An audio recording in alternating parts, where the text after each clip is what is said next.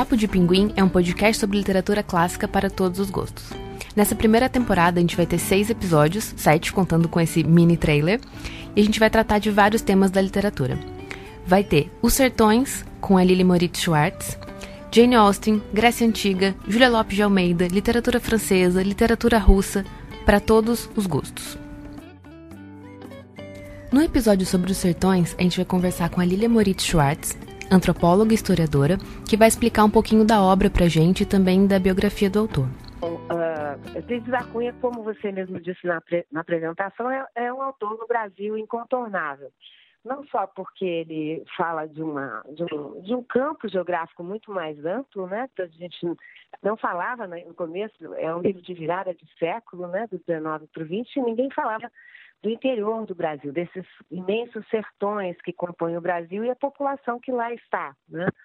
também era um, é e era um livro fundamental por conta do embate em que Euclides da Cunha trava de um lado com as teorias deterministas, raciais e geográficas que ele mesmo advoga no livro, e por outro, quando ele vai ao campo de luta e não consegue entender por que, que esse sertanejo, se é tão desequilibrado, né, como ele dizia na parte denominada o homem, como é que uh, quer dizer, a raça, né? Como é que esse sertanejo sobrevivia e ganhava do exército, do exército do Rio de Janeiro.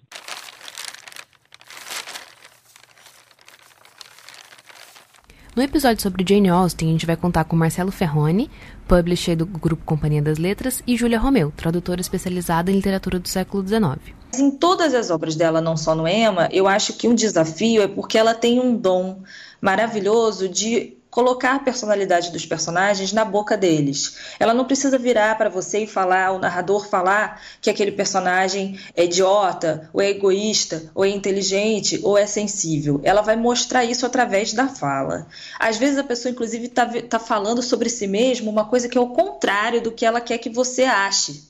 Isso acontece muito com a Mrs. Elton, por exemplo, com a, senhora Elton no EMA, que ela fala: Eu sou uma pessoa de sentimentos muito generosos e eu nunca penso em mim mesma, quando na verdade é uma pessoa extremamente egoísta e autocentrada. E você vai percebendo isso através do diálogo. É, então eu acho isso, é, isso é um dom genial da Jane Austen, é uma coisa quase teatral que ela tem, de fazer os personagens falarem por si mesmos, e isso é o desafio da tradução porque você tem que manter, digamos assim, essa característica de cada voz, mas também não colocar, manter uma certa naturalidade nos diálogos, mas também não usar um vocabulário coloquial, porque é um livro de época.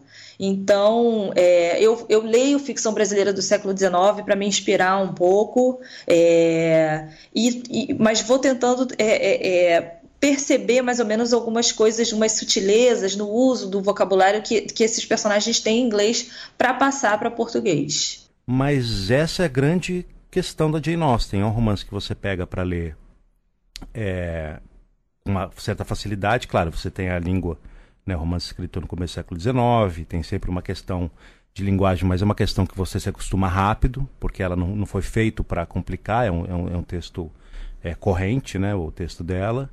E ela começa com as, essas histórias de um jeito muito simples e vai te colocando as camadas da narrativa. E, e, vão aparecendo, né? Conforme você vai entrando, a coisa Exatamente. vai aparecendo. E aí mostra como, como os romances dela são atuais, porque são questões. Ela fala das pessoas, de ciúme, competição, é, é, soberba, é, inveja, né? É, é, é, assim, com um senso de humor. Ela é muito irônica, ela é muito ela é muito precisa nos comentários sociais. São coisas que, mesmo que tenham é, algumas coisas tenham mudado hoje em dia, né? Essa questão dessa sociedade inglesa com a elite, com a nobreza, é, continua ainda muita coisa. Quer dizer, os hábitos são os mesmos.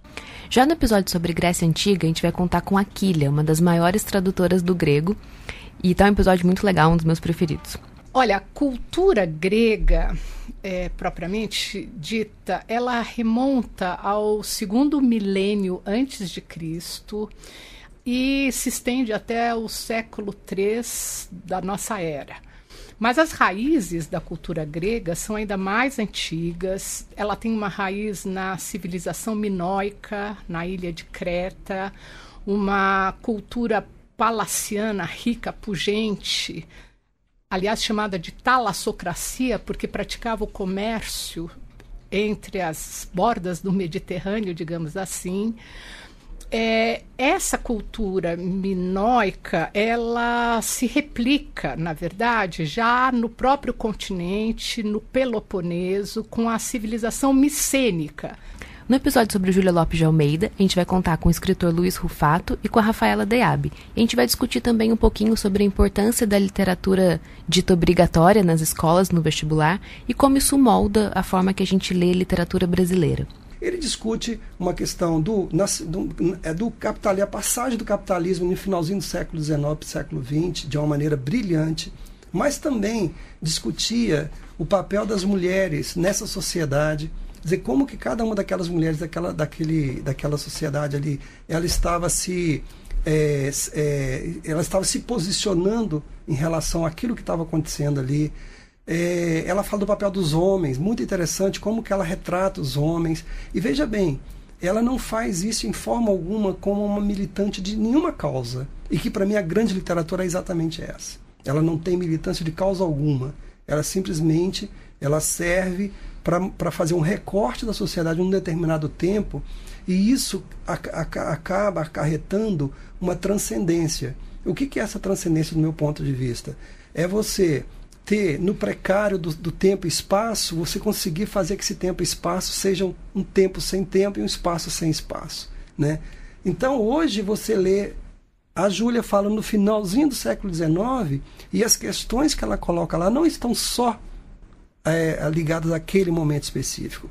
Elas estão ligadas em nosso século XXI. Não, foi muito engraçado que eu comecei a ler já tentando encaixar na, nas casinhas, né? Eu tava no começo assim, falei, gente, isso daqui é meio naturalista. Não, agora eu tô achando que é realista. Não, mas aqui agora, a hora que chegou no diálogo, tá moderno. Tá, o que que tá acontecendo? Isso aqui não tá dando certo. Como é que vai ser a chave? Esses professores vão ter que batalhar para conseguir. A gente vai falar sobre literatura francesa com a Rosa Freire de Aguiar. No século XIX, eu, eu escolheria alguma coisa de Balzac. É, bom, é outro que dizer, os, os, franceses têm essa. Acho que a cada século eles têm, digamos, um, um romancista que escreve um, um, oceano de romances. Né? Balzac escreveu A Comédia Humana. Eu, tava, eu, eu traduzi alguns títulos do, de Balzac é, mas realmente uma, uma, uma, uma ínfima parcela. É, a comédia humana, eu estava lendo outro dia, até para vir conversar com você, estava revendo os números, porque os números de Balzac são muito impressionantes. Ele, a comédia humana são 90 romances. 90? É, 90 romances e 2.500 personagens. Minha então, realmente. É, então, isso a gente imagina. Hoje, com, com tabela, Excel, tudo isso já seria complicado. Agora, você imagina no tempo que você tinha que fazer. Eu não sei, imagina a casa do Balzac, cheia de tabela. Exatamente. E os personagens aparecem mais de um os romance? Os personagens aparecem, aliás, como o Proust também como ah, Proust também. Quer dizer, o Proust também tem isso de, de, dos personagens que vão e voltam nos, nos, sete, nos sete livros. E o último episódio vai sobre literatura russa com Lucas Simone e Cecília Rosas. Tem algumas características que tornam a literatura russa talvez singular é, e que tem a ver com o contexto, principalmente do século XIX, em que ela foi produzida, mas também do século XX. Talvez até hoje, né? É, eu pensar. Que, sim, é. Que é o fato de que não existia um uma opinião pública no sentido ocidental do termo. Então não tinha lá uma imprensa, não tinha uma publicística é, consolidada como no Ocidente e não existia também é, uma tradição filosófica nos modos ocidentais. Então, de certa maneira, a literatura russa, embora, claro, isso, é, essas funções secundárias também estejam presentes na literatura alemã, sei lá, é, a literatura russa acabou exercendo funções, acumulando funções é, de atividades que não eram ou não eram não tinham uma tradição na Rússia ou não eram permitidas mesmo. Então, por conta de censura, por conta de, do ambiente político, é, a, a, literatura acabava fazendo às vezes desse debate público, da, do debate filosófico. Isso é muito interessante. Exatamente. E eu, eu, eu, eu, eu acho que é uma coisa bem única, né? Sob um aspecto, sim. E até por isso o, o próprio escritor ele assume uma, as, muitas vezes na literatura russa uma, uma postura assim meio como se fosse um luminar, sabe, alguém que está dizendo as verdades e tal.